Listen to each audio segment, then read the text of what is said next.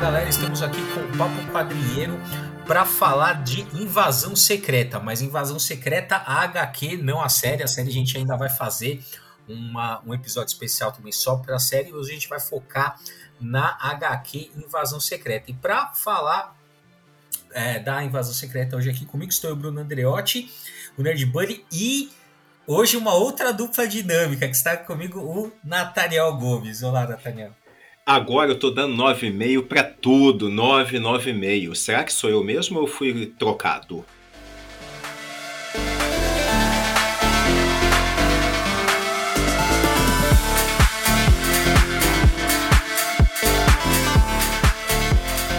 É, estamos aqui com essa desconfiança, porque o Nathaniel tá gostando muito da série Invasão Secreta, então ele tá dando 9,5. Eu tava achando que eu tava conversando com o Screw. Mas, como eu falei, hoje a gente não vai falar da, da série, a gente vai falar da, da HQ, né? E, bom, Invasão Secreta, né? Ela, ela faz parte, né, de um dos grandes. Do, na verdade, não chama exatamente de crossover, né? São aqueles eventos, né? Ali era muito comum na. Se bem que agora eles voltaram, né, um pouquinho com essa coisa do evento, mas ali no começo dos anos 2000, né? Todo ano a Marvel tinha alguns eventos, né? Essa, essa tradição continua é, até hoje, né? De fazer pelo menos todo ano aí um grande evento na, na Marvel, né? Que eles aproveitam mais ou menos essa época do ano de julho, né? Que é o verão americano ali, né? Que eles sabem que né, o pessoal tá de férias e tal. Eles meio que lançam, né? A, mais ou menos nessa época aí o Invasão é, secreta, né, meio que para aproveitar isso, né? E eu lembro, cara, que é, e o Invasão Secreta ele é de 2008, né? Então já foi de junho de 2008 a janeiro de 2009, ou seja, já faz um tempo aí é, considerável, né?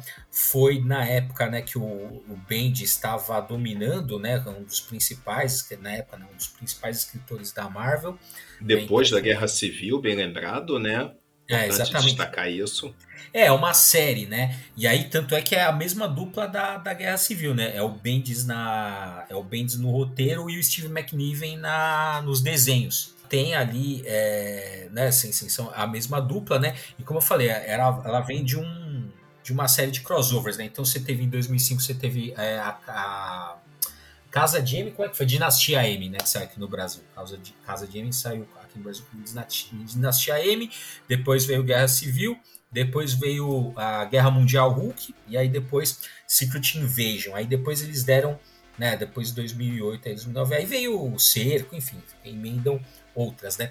E eu lembro, cara, que nessa época quando estava saindo a invasão secreta nos Estados Unidos, né? Foi quando eu descobri os scans.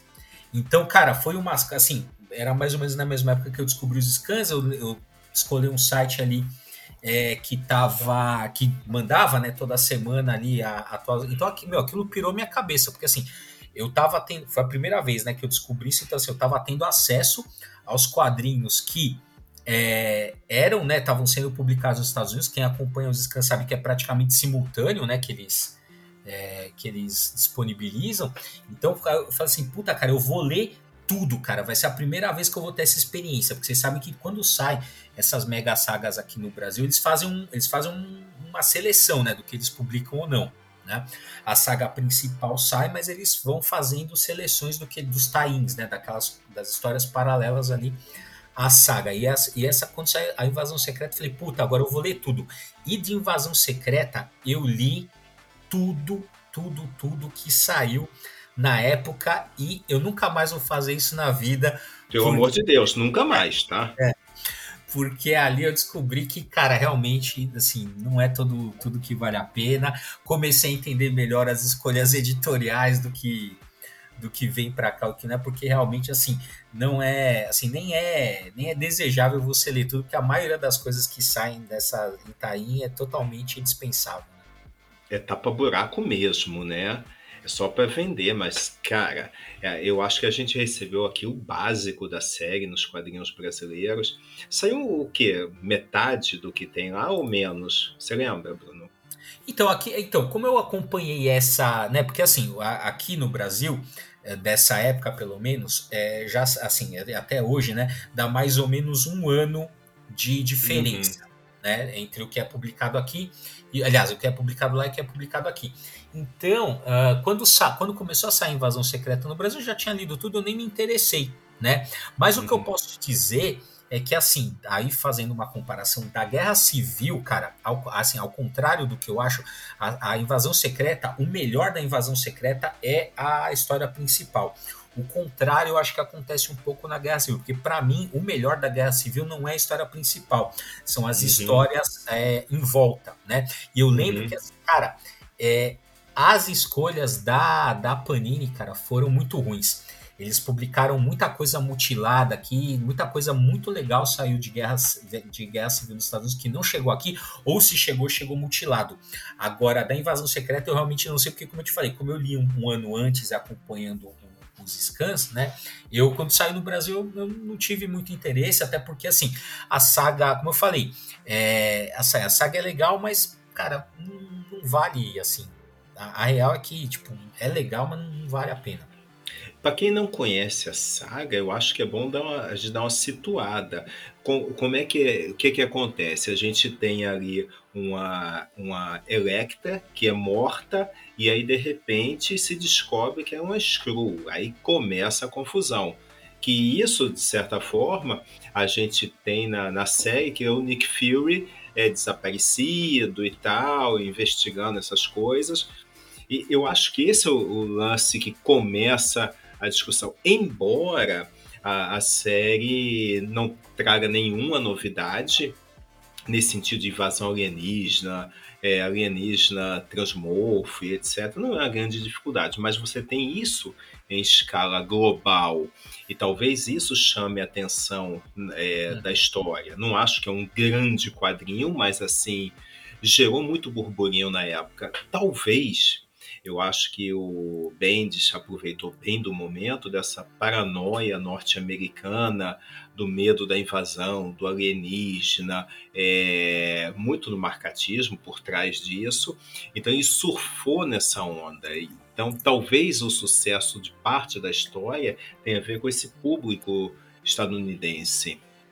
Não, acho que você, você fez uma. Você fez uma uma lembrança aí bem interessante, porque isso realmente, cara, isso inclusive, é, você comentou, trabalho, tem um capítulo, né, da, da você bem sabe, né, se foi da minha hum. banca, é, tem um capítulo lá da, da tese que, que eu trabalho exatamente isso, né, que é assim, um dos grandes medos, principalmente depois da guerra, é, durante e após a guerra da Coreia, né, foi justamente é o medo, né, não, não é bem o medo de uma invasão, mas na verdade é o medo de que haja é, uma realmente assim como se fosse uma lavagem cerebral né? Uhum, uh, uhum. Da, da, população assim como você não é, e aí tem a ver com a, com a paranoia do, também né? Tem a ver com a paranoia do macartismo né? Tem a ver com, a, com tudo isso que assim você não sabe que assim será que o meu vizinho é um comunista e eu não sei né? Nesse que é sentido, é... eu acho que a invasão é um pouco de metáfora disso. E talvez por isso o público tenha se identificado com ela, sobretudo esse público americano. Pra gente, eu acho que não, não pegava tanto. Talvez hoje sim, né? Uhum. É. É, exatamente, né? Porque é, não é à toa que ela, assim, ela tá bem próxima da Guerra Civil. Então a gente teve os atentados do 11 de setembro em 2001, né? Muito da, da, da o debate da Guerra Civil é muito pautado nisso, né? Quer dizer assim, é, segurança versus liberdade, né? Você tem o na Guerra Civil, né? Você tem o Homem de Ferro é, pelo lado da segurança, né? E o Capitão América pelo lado da liberdade. E assim, um pouco do debate, né? Após o 11 de setembro era isso, né? O quanto dos, o quanto os cidadãos norte-americanos eles estavam dispostos a abrir mão, quanto de liberdade eles estavam dispostos a abrir mão em nome da segurança. E a invasão secreta vem nessa paranoia que é assim, pô, mas será que, será que meu vizinho é um terrorista e eu não sei? Né? Então é um pouco tem um pouco desse, desse medo, né? Ele lembra, né? Principalmente como os Skrulls são metamorfos, né? É, lembra a, o filme, né? Que é, a, é, The Invasion of the Body Snatchers, né? Os invasores de almas, uhum. de almas, se não me engano, não lembro agora como é que saiu. Invasores de corpos, em português. Invasores, invasores de corpos, é, Invasion of the Body Snatchers, né? Que é um filme de 56, né? Que é basicamente isso, assim, é, as pessoas são substituídas, né? E, e você tem essa, essa coisa. Os Estados Unidos vai ser invadido, né? São os alienígenas que eles começam a tomar o corpo das pessoas e tal. E aí tem essa paranoia que é retomada né, de uma. Que, é, né, que em essência é a mesma história ali da invasão secreta dos Skrulls. Né? E, mas assim, uh, então tem isso, né, que fala, vai falar de um medo muito profundo ali da, da cultura americana, né, que é o medo da, da lavagem cerebral, né, o medo da, da invasão também é bastante é bastante presente, meio que vai unir, né, esses dois medos. E o que é, é interessante, né, é que igual lembro que no começo, né, por que, que eu e aí já vou falar por que, que eu não gostei, né, da da época na época né, que eu li. Porque assim, a história começa, né? Beleza, tem a morte da Electra tal, você descobre que ela é uma Screw, e aí começa a rolar uma paranoia, né? Uhum. Assim, porra, quem mais é Screw? E na época, né, da, da série e tal, eles tinham inventado, né? Aliás, os Screws tinham um esquema lá que era, eles eram indetectáveis, né? Então, muito do medo vinha daí, assim, você não conseguia, é, não tinha como, você não, não existia método, não existia jeito de você identificar um screw. Né? Era impossível. Né? E aí, muita, sei lá, até metade da saga é isso, né? Porra, como é que eu detecto o screw? Não dá para detectar, eles podem ser qualquer um, tal, não sei o quê. E aí, o que me ferrou, a história foi assim, cara, do nada, de repente, no meio da história, o Reed Richards, assim, ah, ó, aqui uhum. eu inventei jeito. E depois que ele. Porra, depois que você consegue identificar quem é Screw, não tem invasão secreta mais, meu. Você sai descendo o cacete nos Screws, que é o que acontece. Então, assim, você tem uma puta premissa da hora, que é essa coisa da, né, da conspiração, da espionagem e tal. E o bagulho, assim, do nada eles resolvem da coisa, assim, da maneira mais fácil possível. Não dá muita explicação do que, assim, de como é que ele sai, aquela história do, do que, que ele inventa, de como é que é e fica por isso mesmo, né? Eu, é uma essa... coisa que, que na literatura você podia dizer que é um deus ex machina, deus é. ex machina, alguma coisa nesse sentido, porque é a resolução que acaba sendo muito fácil na história. Uhum. É. Agora, Bruno, você não acha que que tem algumas camadas de leitura interessantes, como por exemplo essa coisa dos Screws entenderem a Terra como um lugar seu de direito, não te remete um pouco à questão do Oriente Médio? Você já pensou nisso?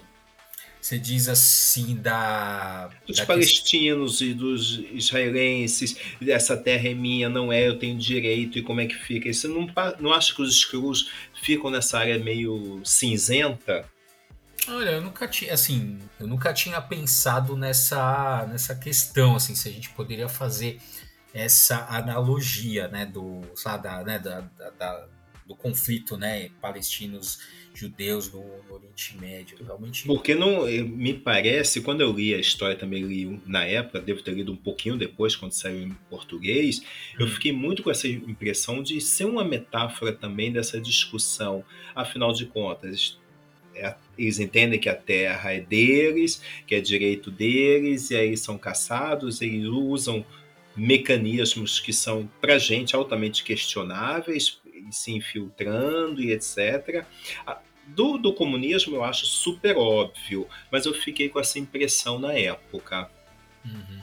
É, porque eu lembro, assim, né, do Bendis até ele comentou na época, né, que ele, assim, do ponto de vista dos Screws, a terra é deles. Não tem, uhum. não tem discussão, né? Eles estão retomando, né? Tem até uma questão é, religiosa, né? Envolvendo ali é, essa crença, né? Do, do, dos Skrulls como, né? Como se a Terra fosse fosse deles, né? Que eu não sei, cara. e aí eu, eu, também acho que essa, é que assim, como eu não sou um Skrull, então eu não vejo as coisas do ponto de vista dos Skrulls. Mas eu acho que uhum é, eu acho que essa coisa deles acharem que a Terra é deles, eu, e eu acho que é, é meio um ponto. É, eu falei que a gente não vai falar muito da série, mas eu, eu acho que é um ponto meio. Assim, é, é um. É um problema que na série eles tentaram meio que dar uma, uma motivação um pouco melhor, mas uhum. também não, eu para mim não funcionou. Quer dizer assim, ah, então tá bom, vocês prometeram a terra, né? Isso na série, né? Vocês prometeram a terra aqui pra gente, vocês não cumpriram a promessa e agora nós vamos tomar a terra me parece assim. É, eu sei que eles estão, principalmente na série, né? Ah, eles tentam tornar as coisas menos ambíguas, né? No sentido de mostrar assim: olha, tem Screws ruins, tem Skrulls bons, do mesmo jeito tem humanos bons e humanos ruins, né?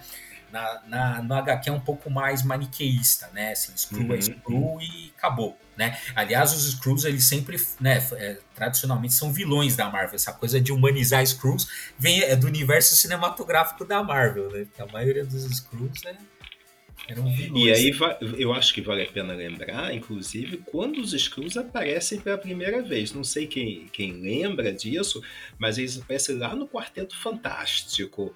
Uhum. E, e, e, aí tem até histórias para lá de interessantes que eram quatro Skrulls, três apenas são transformados em vaca, tem um quarto que desaparece, deixa uma série de ganchos. Aparentemente isso foi um erro, né? Mas geram as discussões bem interessantes depois. Os Skrulls nunca foram assim uma vilania tão interessante e tal, mas nessa série tentaram dar um impacto maior. É... O que, que a gente tinha de Skrull interessante nos quadrinhos? Só o Super Skrull, que era meio que só para enfrentar o Quarteto Fantástico na prática, mas não eram lá grandes coisas, né? Uhum, uhum. Ó, então, isso que você. Ó, bem lembrado, para você ter uma ideia. Uh, aqui, né? A, a gente estava falando, né? A invasão lá, o The Invasion of the Body Snatchers, né? É um filme de 56, né? Uh, e os Screws, eles aparecem no. Em 62. Em 62. Exatamente, né? Uh, então você vê que isso realmente tem algum, né? Tá, tá, está conectado essa paranoia, né, o fato deles serem metamorfos, isso está conectado, né? E aí depois a gente tem um pouquinho mais à frente a, a guerra Kree e Skrulls, que eu acho muito mal resolvida, super confusa, mas uhum. que teve seu impacto lá nos anos 70, acho que é 70 para Marvel, uhum. né? É, outras aparições mais esporádicas, tal, que a gente tem nos quadrinhos. Não, não sei se você lembra, tem uma é, que o Nick Fury tem uma participação mais intensa com os, com os Skrulls de traição, enfim, mas isso já é bem mais adiante, né? Uhum. É, então, essa parte aí da, das guerras, da, da guerra do Skrull, do. Como é que chama lá? Skrulls e. E os Screens. Os Screens, é. então não peguei muito é, nessa essa fase. Também também acho meio também assim meio sei lá. Não, eu acho essa parte eu, eu acho que tem coisas meio muito desconexas, né? É, nessa, eu, eu acho, pelo menos. Né, na, é, porque na verdade tem a guerra entre as, os dois povos e a uhum. Terra entra no meio dessa confusão, sendo arrastada por um lado e pelo outro. Uhum, e pronto, uhum. os Vingadores entram na história, resolvem lá o conflito na base da pancada, mas não é uma série assim tão interessante. Teve muito impacto na época, sem dúvida. Eu li no Brasil na época que saiu pela editora Abril. E é óbvio que eu fiquei doido e reli 30 anos depois. E aí já não tinha mesmo impacto, a gente percebe as contradições, enfim, não é a mesma, mesma parada. Mas eu acho que a gente também é um leitor que leu mais coisas e tal. Talvez hum. por isso a Invasão Secreta não tenha nos cativado da mesma forma hoje. Na época, enfim, eu acho que tem outro papel. Exatamente. Ó, eu vou fazer uma. Eu preciso fazer uma correção aqui, né? É, eu falei que a, a série ela era feita pelo Steve McNiven, mas não, tá? Ela fez, ela é do Lenny Francis Yu, né? Que é o desenhista. É tá? Então tá aqui é a... o, Mike, é o Brian Michael Bendis e ele. E ele é, é verdade. Apesar de terem as capas, né? Do algumas, né, de umas, ah, enfim, né, tem aquelas N edições variantes lá, e ele fez umas capas tal, mas uh, que é também uh, um, um, excelente desenhista, mas tá aí a correção feita online aqui. Uh, então, e aí, é, um dos problemas também que tem na Invasão Secreta, né? Eu acho que tem, na verdade, era um problema de todas essas mega sagas. Isso foi bastante depois, né? Isso foi bastante criticado até hoje. É que assim, né? Essas mega sagas e principalmente a Invasão Secreta, como foi, porque como eu falei, tem algumas mega, algumas sagas, né? Algum desses é, desses eventos, eles não se ramificam por todas as revistas da Marvel, né? Tem uns que são mais autocontidos ou eles pegam uma ou outra edição. Invasão Secreta não, né? Invasão Secreta tem um grande número de, de tains e ele se ramificou por praticamente todos é, os títulos da, da Marvel, né? E aí qual que é o problema, né? Eram sagas que prometiam muito, né? Assim, prometia mudar o status ali da, né, do, do universo Marvel, coisas que não iam, é, enfim, que ia mudar para sempre o negócio, mas assim, todas, toda essa saga, assim, no, o final, no final voltava mais ou menos tudo como estava no começo, né? Uhum, uhum. Que pese ali, né, principalmente na, na invasão secreta, eles até tentam dar alguma alguma mudada, né, principalmente ali com o Norman Osborn, né, que vai vai meio que vai ficar no lugar da, da é, como comandante, lá, como um dos líderes da Shield, né, é, se eu não me engano. Então assim, eles até tentam fazer, é, ele tem um papel fundamental, né, no final da né, da derrota, né, do dos Screws, o Norman Osborn, mas, cara, é uma outra coisinha que fica meio, meio besta, né? Eu acho. Acaba, eles, eles formam aquele grupo secreto ali que tem a Emma Frost, o Namor e tal, enfim, uhum, uhum. ali, né? Que vai, é, é, digamos assim, o Loki e tal, que é, é, o que vai meio que dar a plantar a semente para a próxima saga tal, que é o Dark Reign, mas sei lá, fica, eu acho que fica meio eles, eu falei, eles, eles tentaram é, assimilar essa, essa crítica, mas ficou meio. Eu acho que ficou meio. sei lá, meio desconexo. E assim, uma coisa que a gente vai perceber, essas sagas da Marvel. É, dos anos 2000 para cá, sempre tem uma ponta que eles deixam para virar alguma coisa lá na frente, que foi que você lembrou bem, o Reinado Sombrio, que é essa coisa do, do Norman tem um papel fundamental, aí, aí isso gera o Reinaldo Sombrio um pouquinho adiante. Então são essas pontas, isso é uma coisa que me eu, eu não curto nos quadrinhos atuais. É, é verdade, não, é que ele fica, tô lembrando não é que ele fica na, na Chile, ele pega aquela Hammer, né, que é uma isso. outra agência ali. Mas você sabe que é uma, então, e aí é uma das coisas que eu sempre fico, isso sempre me deixou bastante é, ressabiado com essa coisa super que é assim, né? Essa coisa do vilão que vira herói, do herói. Não, não exatamente herói, mas assim, do vilão que é redimido, meio que é perdoado. Assim, pô, o cara era um puta de um vilão até semana passada. Eu acho, não, beleza, agora você vai ser integrado até as forças da ordem e tal. Ou vice-versa também, né? Às vezes aquele herói que passa por um momento que a opinião pública fica contra ele e fala assim, pô, o cara salvou milhares de vidas até semana passada. Agora, esse mês, ele já é um vilão, né? Então, assim, meio que me deixava com o pé atrás um pouquinho. Eu li é, é, na época, não de forma muito é, segura, completa, etc.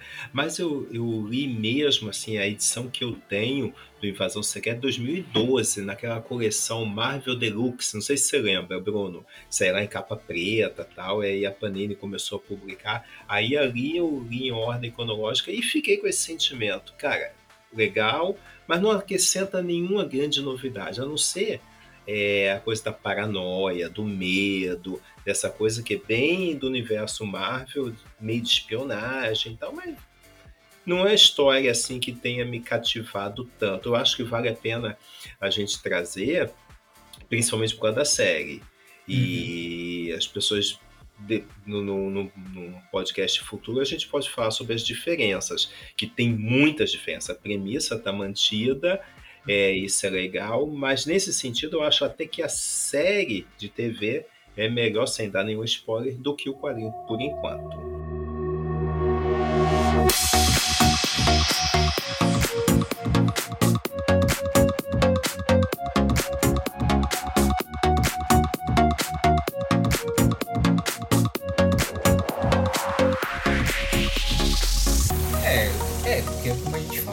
Verdade, da sé a série mesmo, ela mantém só essa história assim, ah, beleza, os Skrulls vão invadir a Terra e eles meio que já, né, na verdade, assim, eles já invadiram, digamos assim, né, a Terra já está dominada ali e tal.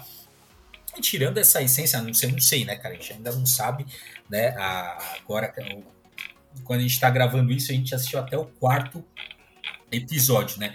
Então, não se sabe como é que, de repente, não sei se vai se esgotar nesse né, se, a, se, a, se, a, invasão secreta vai acabar nessa temporada, se terá outras é, temporadas, né? Porque assim, uma das coisas, uma das coisas que impactou a invasão secreta nos, né, no, nos quadrinhos era que tinha super-heróis que eram Skrulls. Né? Sim. Então, isso que dava aquele assim, caramba, os caras estão né, até trocaram até super-heróis, né? Como é que fica? E isso até agora na série, até o episódio 4 que a gente assistiu, isso não aconteceu, né? E se vai acontecer, né, alguma coisa do tipo assim, putz, sei lá, é, pô, Homem-Aranha. Agora todo ninguém lembra mais que é Homem-Aranha, mas sei lá, pô, o, o Hulk é um Screw, não sei. Né? Então, assim, a gente não. Se vai ter alguma revelação nesse sentido, vai ficar. Nos quadrinhos, isso é super confuso. Quem é e quem não é, e como eles se encontram, aquele encontro deles é, naquela terra pré-histórica, que era a terra do casar, como é que é? Terra selvagem? As terras, é, é Exatamente, né? Esse, é muito esse, sem pé nem cabeça. É. Então, esse momento da série, é, é, você vê, essa tem uma quebra também. Porque nesse momento que tem esse, né? Na hora que eles chegam e vêm, né? Os caras ali e tal, que meio que caramba, quem que é quem, quem é Screw, quem não é, isso realmente fica bem desconexo, né? Na... É tipo aquela coisa do impacto deles se encontrando, e aí, e daí? Hum. Resolve mal na série, nos quadrinhos. É. Sim, sim. Então, isso eu acho que é um problema das grandes sagas, cara, porque você tem alguns momentos é, da. Principalmente na invasão secreta, que é isso, assim, as coisas não se desenvolvem, né? Ah, e ela, eles deixam para desenvolver certas coisas nos tains. Né? Só que aí que tá o problema né, dessa, dessas mega sagas. Nos tains, não é o Bendis que escreve. Né? Então você tem ali a, a saga principal, igual acontece na Guerra Civil também, que se você for em essência, não é também uma. Assim, se você pegar o núcleo central ali, também não é uma grande história. Em que pese que eu acho que a, a, a invasão secreta, é se você olhar só o núcleo central né, da, da história, eu acho que ela é melhor do que a guerra, do que a guerra civil, cara. Mas assim. É, a Guerra Civil também, a, a, a história central é muito simples tal, e várias outras coisas são desenvolvidas nos tains, do mesmo jeito que a, que a, que a invasão secreta também. Só que essa fica realmente meio nada a ver mesmo.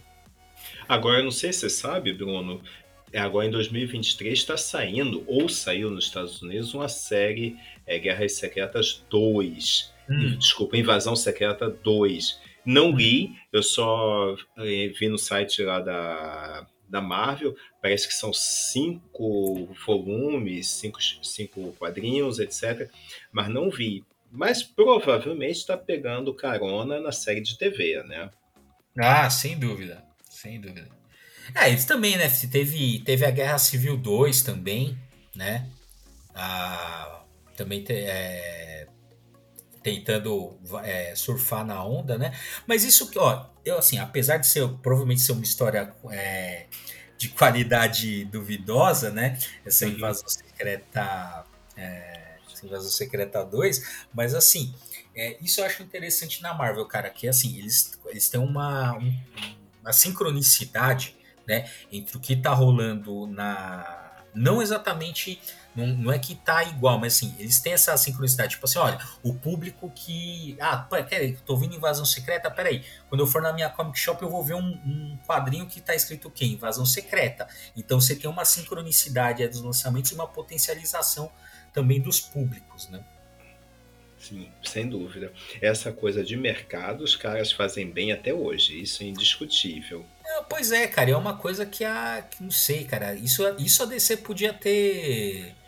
Podia ter aprendido, né, com a, com a Marvel, né? Que é aquela coisa assim, quantos nerdola estão reclamando assim, ah, mas não tá fiel. Cara, a Marvel um ano atrás fala assim, ah, mas o Thor não é assim, mas não sei o que não é assim, mas que... um ano atrás ele já tinha lançado, ou então mais ou menos na mesma época já tá ali para você alguma, alguma referência, seja visual, seja de comportamento, que já está sendo incorporada no universo cinematográfico. Que é, ou seja, que é para acabar com esse argumento de que ah, o Thor não é assim, o Homem-Aranha não é assim, o, Homem de Ferro não é assim. Só para te dar um exemplo de, de, alguns fãs mais radicais, quando é, pouco antes de estrear o filme do Thor, o primeiro Thor, não esses últimos, né?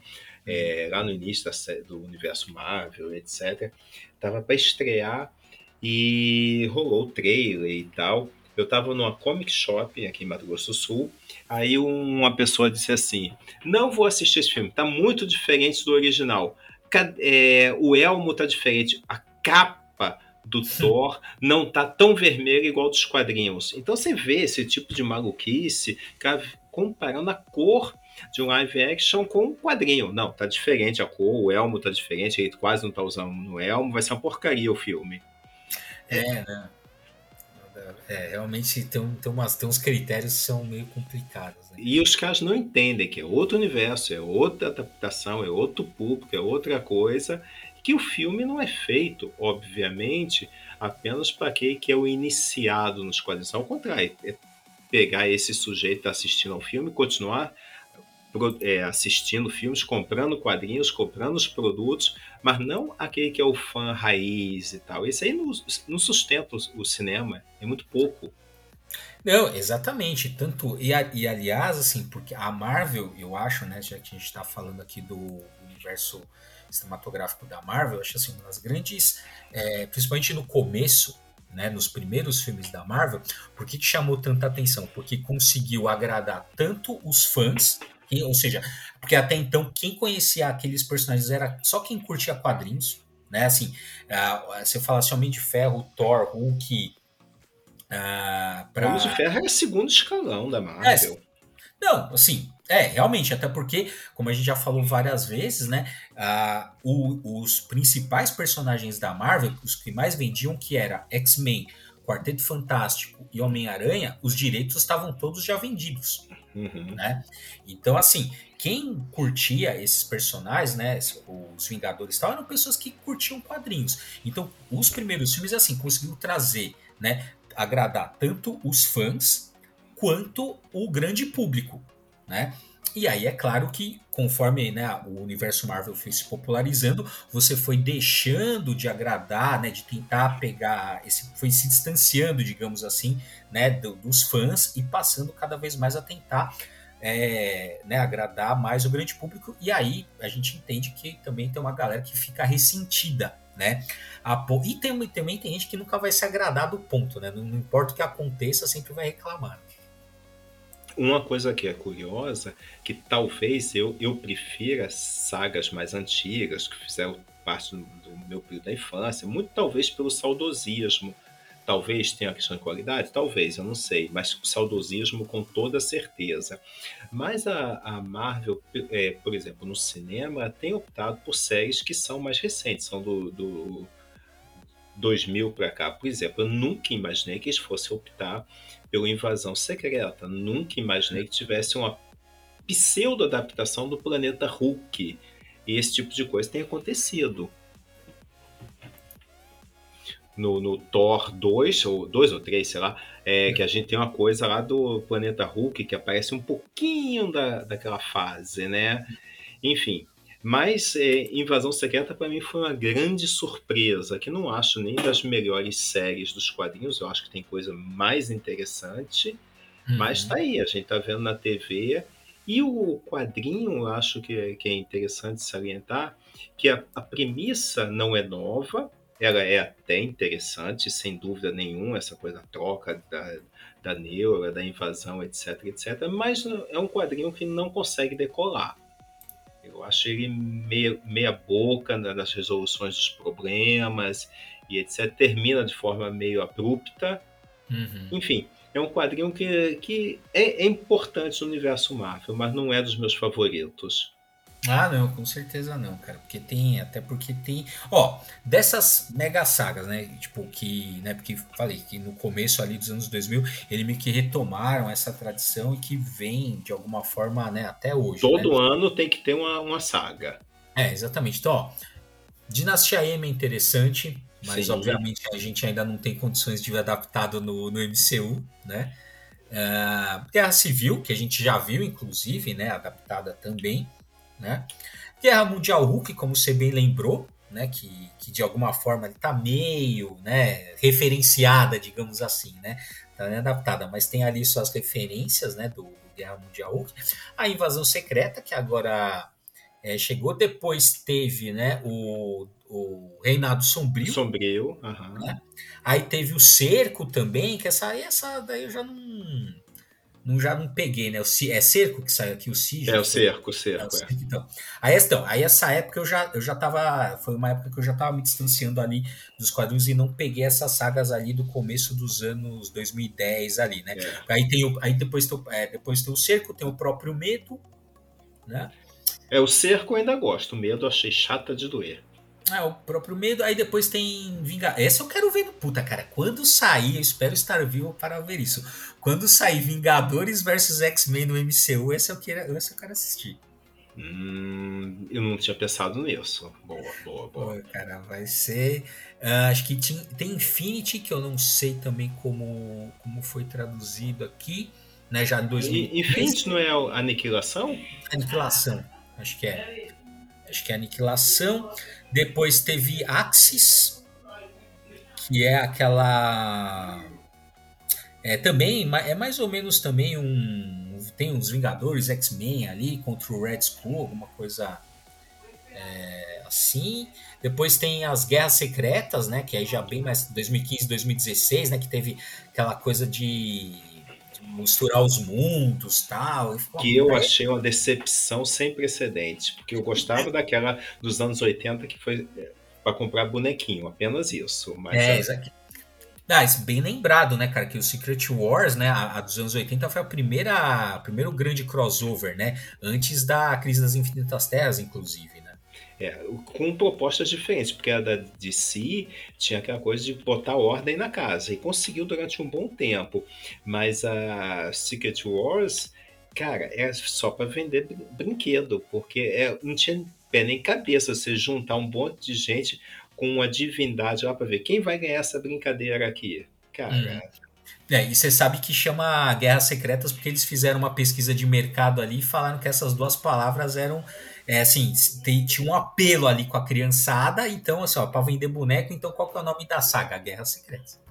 E, e, você sabe, Bruno, que, que no mercado editorial, não sei se mudou, porque eu estou afastado dele há alguns anos, mas livro, para dar certo, você tinha que falar o segredo, o lado obscuro, ou seja, aquela coisa que ninguém sabia, essa coisa dos bastidores, colocava na capa do livro, era quase com a fórmula para dar certo os segredos de Bruno Andreotti. Pô, todo mundo quer saber os segredos da vida do cara. Então as pessoas iam lá e compravam. Uhum. É, o lado obscuro de não sei o quê. Então, palavras meio mágicas.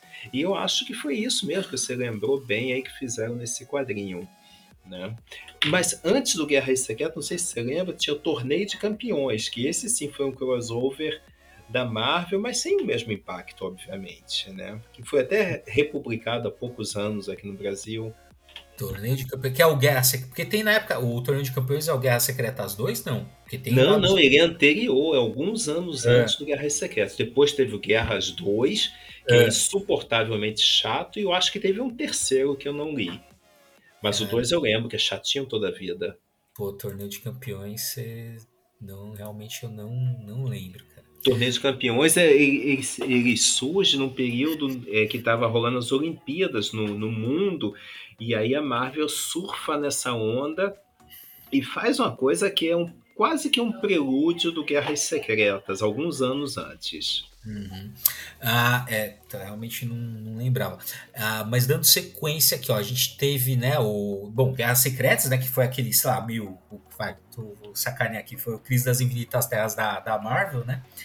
Aí depois veio a Guerra Civil 2, que a gente comentou, né? Que tinha aquela coisa meio Minority Report, né? Que a Capitã Marvel uhum. falou assim: não, vai, a gente consegue detectar o crime aqui antes de acontecer, vamos, vamos acabar. Aí o, o meio que para dar a limpada de barra, né? Homem de Ferro, dessa vez ele tá do lado certo, né? Da, da coisa tal.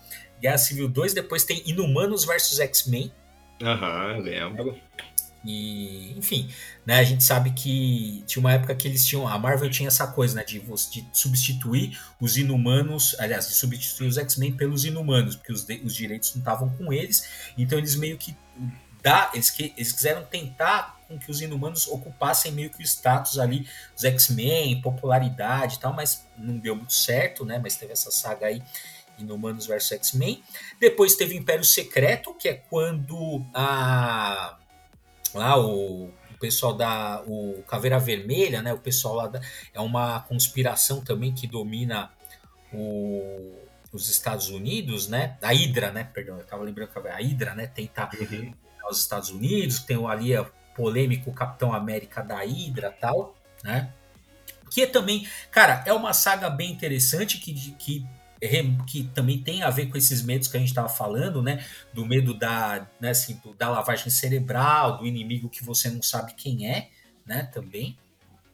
Uh, depois está aquela guerra, acho que não sei como é, War of the Helms, não sei também como foi foi traduzido, que tem a, enfim, tem alguma coisa a ver com, com a cosmologia ali de Asgard e tal, que também achei mais ou menos, né?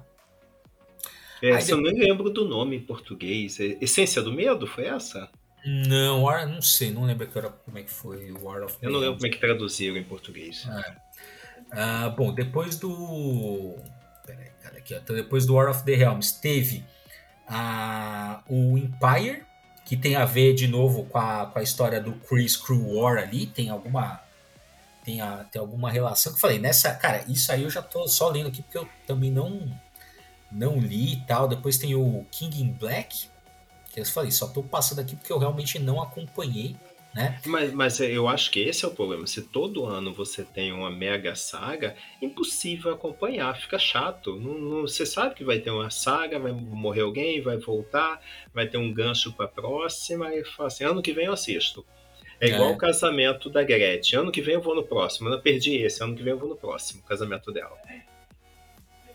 É, perfeito. É, acho que é um pouco isso, sim, cara. Porque é isso. E como eu te falei, né? Foi uma. A, essas grandes sagas eram muito criticadas porque era isso. Assim, os caras prometiam né, mudar o status da, da, do universo Marvel e tal e não mudava nada, né? Em que pese que eu acho, né, que a, a Marvel ela tem é, as histórias melhor organizadas que a DC. Sempre achei isso. Né? Uhum, uhum. Sempre achei isso que editorialmente a Marvel tem uma coesão muito maior em termos de continuidade do que a DC. Né? Ah, e aí eu acho, Bruno, que a gente tem um, é, dois perfis que são bastante diferentes. Um deles que lá no, nos anos 70, 80, quem, quem acompanhou a editora Ebal, você lia com tranquilidade as histórias da DC, isoladamente, tranquilo da Marvel, quando elas começam a sair daqui, é, essa questão da continuidade já enlouquecia a gente. Eu acompanhei um pouco pela Ebal, bem pouco, é, um, bastante o que saiu pela RGE, e aí você tinha as coisas sendo referenciadas e era uma confusão danada. E na Abril eles tentavam organizar o negócio, mas era difícil de acompanhar essa questão da continuidade desse universo compartilhado, o que acontecia na história refletia na outra. Depois a DC foi por esse caminho, mas era mais fácil de acompanhar. Então eu uhum. acho que tem altos e baixos nessa história, né? Sim, é, é exatamente, né? Tem, aí tem momentos que fica mais coeso, tem momentos que fica menos, né? Mas uma coisa assim, acho que uma coisa que a gente já, principalmente a gente que, né, que acompanha, é, né, que nem, assim, por mais que a gente acompanhe, né, por mais que tenha momentos, né, nas nossas, na nossa, isso é uma coisa curiosa, né, que assim, é, o universo DC, o universo Marvel, né, acho que na minha e na sua vida também, tá, provavelmente na vida pessoal que, que ouve aqui o podcast, assim, é, são universos que a gente, é, que a gente meio que uh, coabita, digamos assim, a gente acompanha durante um período longo das nossas vidas. Né? A gente começou a ler quadrinhos ali no, no final da infância, início da, da adolescência, e é o universo que a gente tem contato até hoje, seja em certos momentos contato mais próximo, em outros momentos um pouco mais distante, né? Mas a gente sempre tá afim de saber o que, que é, mais ou menos assim, do que, ah, o que, que tá rolando aqui? Ah, qual que é a, qual que é a grande saga de 2023? A gente olha a premissa, às vezes não né, não empolga, às vezes não. Então aí, aí tem, às vezes tem uma coisa que a gente que empolga, aí você volta a acompanhar pontualmente, né? E, assim, e, aí eu me identifico muito com isso, Bruno, no sentido que eu parei de ler no nos anos, final dos anos 80. Questão não tinha como comprar tudo, questão de dinheiro mesmo. E aí, mesmo naquele período que eu não podia mais comprar, toda semana eu passava na banca, olhava as capas, passava os olhos rapidamente. Isso foi uma constância até os anos 2000, quando eu voltei a ler quadrinhos. É, uhum. durante todo esse período, religiosamente. Passava na banca, via capa, folheava ali. Então, minimamente, a gente não tinha internet como hoje, eu sabia mais ou menos a saga, o que estava acontecendo, o que, que você tinha ali, etc, uhum. etc. Ou seja, a gente não se distanciou totalmente desse universo.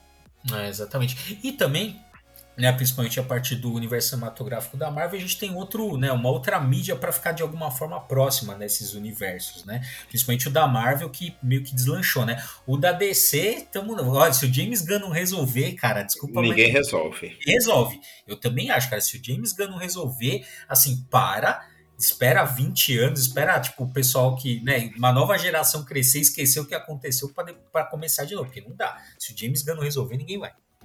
É, e aí eu acho que a, essa coisa da DC tentar imitar a Marvel que é o problema. Só fechando esse parênteses, porque quando a DC estava com tudo separado, Batman separado, é, Superman separado, estava tudo indo bem, mas quando tentou seguir esse caminho, como a Marvel fez, o universo coeso, aí faltou mão. Mas isso é, é assunto para um outro podcast. Exatamente, outro podcast. A gente também aqui já estamos é, no limite aqui também do, do nosso tempo. Alguma consideração final, Nathaniel, sobre a invasão secreta? Dos quadrinhos, a consideração que eu tenho, assim, dá para passar os olhos, mas também não é um quadrinho para perder muito tempo. É, e aí, quando eu sugeri a gente conversar um pouquinho sobre esse tema, porque a série está aí, está em voga, é interessante, mas o quadrinho em si não acrescentou muita coisa ao universo Marvel. É, de fato não, é, concordo com você, né? Até porque, como a gente frisou aqui, né? Essas sagas assim eram, eram grandes eventos que, querendo ou não, impulsionavam a venda, né? Do, dos porque como eu falei, essas grandes sagas também eram momentos de você atrair o público, né? Então era o momento de quem tava longe falar, pô, o que que tá acontecendo aqui? Ah, olha, tem invasão secreta, quer dizer, uma coisa está começando agora, eu vou conseguir acompanhar. Então eram pontos de entrada, né, para ou novos leitores ou leitores que tinham abandonado. Nesse ponto, desse ponto de vista, acho que funciona, né? Mas o que que acontece, né? Gera o cansaço. Então, beleza, você voltou, aí você acompanhou, vamos supor, né, você, que foi o que aconteceu comigo no Invasão Secreta na época que foi lançado, né? Assim, ah, foi um, eu descobri o Scan, então puta legal, li tudo, acompanhei um pouco ali o universo Marvel, mas é isso, cara. Depois aparece outra saga, você fica, puta, mas de novo, de novo, de novo, aí começa a gerar aquele cansaço, você se afasta, então é isso, né? É, é, é um universo que você vai sendo repelido e atraído em diversos momentos da vida. Você sabe que, só, só para encerrar aqui, Bruno, na minha infância eu estava lendo Super Aventuras Marvel, que é o quadrinho que eu tenho maior paixão até hoje, aquele mix da editora Abril. Uhum. E aí, às vezes, um adulto próximo ao meu pai, é, que achava um barato, eu tentava conversar, que estava gostando e tal, ele falava, mas aquilo nunca termina. Eu estava falando das histórias do Conan ou do Homem-Aranha, não tinha fim. Então, é, o quadrinho norte-americano é isso. O Homem-Aranha, desde 63 até hoje, vai ser a mesma história. Ele não vai envelhecer, e no máximo ele casa. E se não tiver um dia para esquecer, volta tudo e tal. Não tiver um é. reboot. É. Então ele já se incomodava o leitor já se incomodava com essa coisa. Não, mas não tem fim. A semana que vem tem um gancho e a história vai continuar. Então, tal, é, talvez isso canse. Eu não vejo o leitor europeu cansado com Asterix, até porque sai de dois em dois anos, e olhe lá. Mas saindo toda semana, isso não se cansa. Todo ano tem um crossover, todo ano tem assim, cara, não tem fim esse negócio, cansa. É. E aí também só para encerrar esse parênteses, é, é, isso é bem legal e uma das coisas que eu achei mais legal em, nas produções japonesas, né, que a gente tinha acesso aqui, mangá e, e anime, que era assim, que pô, o fato que tudo bem, agora já não tem mais, né, porque Dragon Ball, One Piece, Naruto, cacete já tem bilhares de episódios e capítulos e o cacete, né? Agora, mas isso me fascinava assim, que eram assim histórias que tinham começo, meio e fim. Isso me sim, fascinava. Sim, né? sim. Mas isso também é. Esse é um papo legal para a gente ter em outro, outro episódio. Com certeza, com certeza. Mas é isso. Mas é isso, galera. Esse foi o nosso papo quadrinho aqui sobre Invasão Secreta e as grandes sagas da Marvel também. Vou pedir para vocês nos avaliarem ali é, com nota máxima ali, por favor, né, na, nas plataformas que não importa a plataforma que você estiver ouvindo, muito provavelmente é o Spotify, mas não necessariamente, tá? Então vai lá nos avalie, nos siga ali na nossa principal rede social, é quadrinheiros, e agora a gente também tá no Threads, né? Também. Que isso? Que isso? E não tá no TikTok, não? Quero ver vocês fazendo dancinha. Puta, então, cara, TikTok não tá, mas a gente tá no Threads, tá no Twitter, enfim, tá, acho que até, na verdade, o nosso, existe o TikTok, a gente só não posta nada, mas existe o TikTok ali. Uh, mas nossa principal rede é o, é o atualmente é o Instagram. Uh, vou pedir também para vocês é, seguirem lá o Instagram do pessoal do Nupec, arroba nupec.ums. Eles também têm a TikTok e o canal no, do YouTube também no Nupec, com dois vídeos por dia, todo dia, sem exceção, né? Faz dois anos agora, né? Um ano que a gente consegue fazer isso. Um, um ano, ano, dois né? vídeos por dia. Ah, é, é um ano, exatamente, cara. Que não é. Pô, cara, é, é, é bastante, mano. Um ano seguido. E assim, e sai todo dia mesmo, né? De domingo a domingo, né? Domingo a domingo. A gente é doido. É foda. Então é isso aí, gente. É isso aí. Valeu. Até o próximo Papo Quadrinheiro. Até.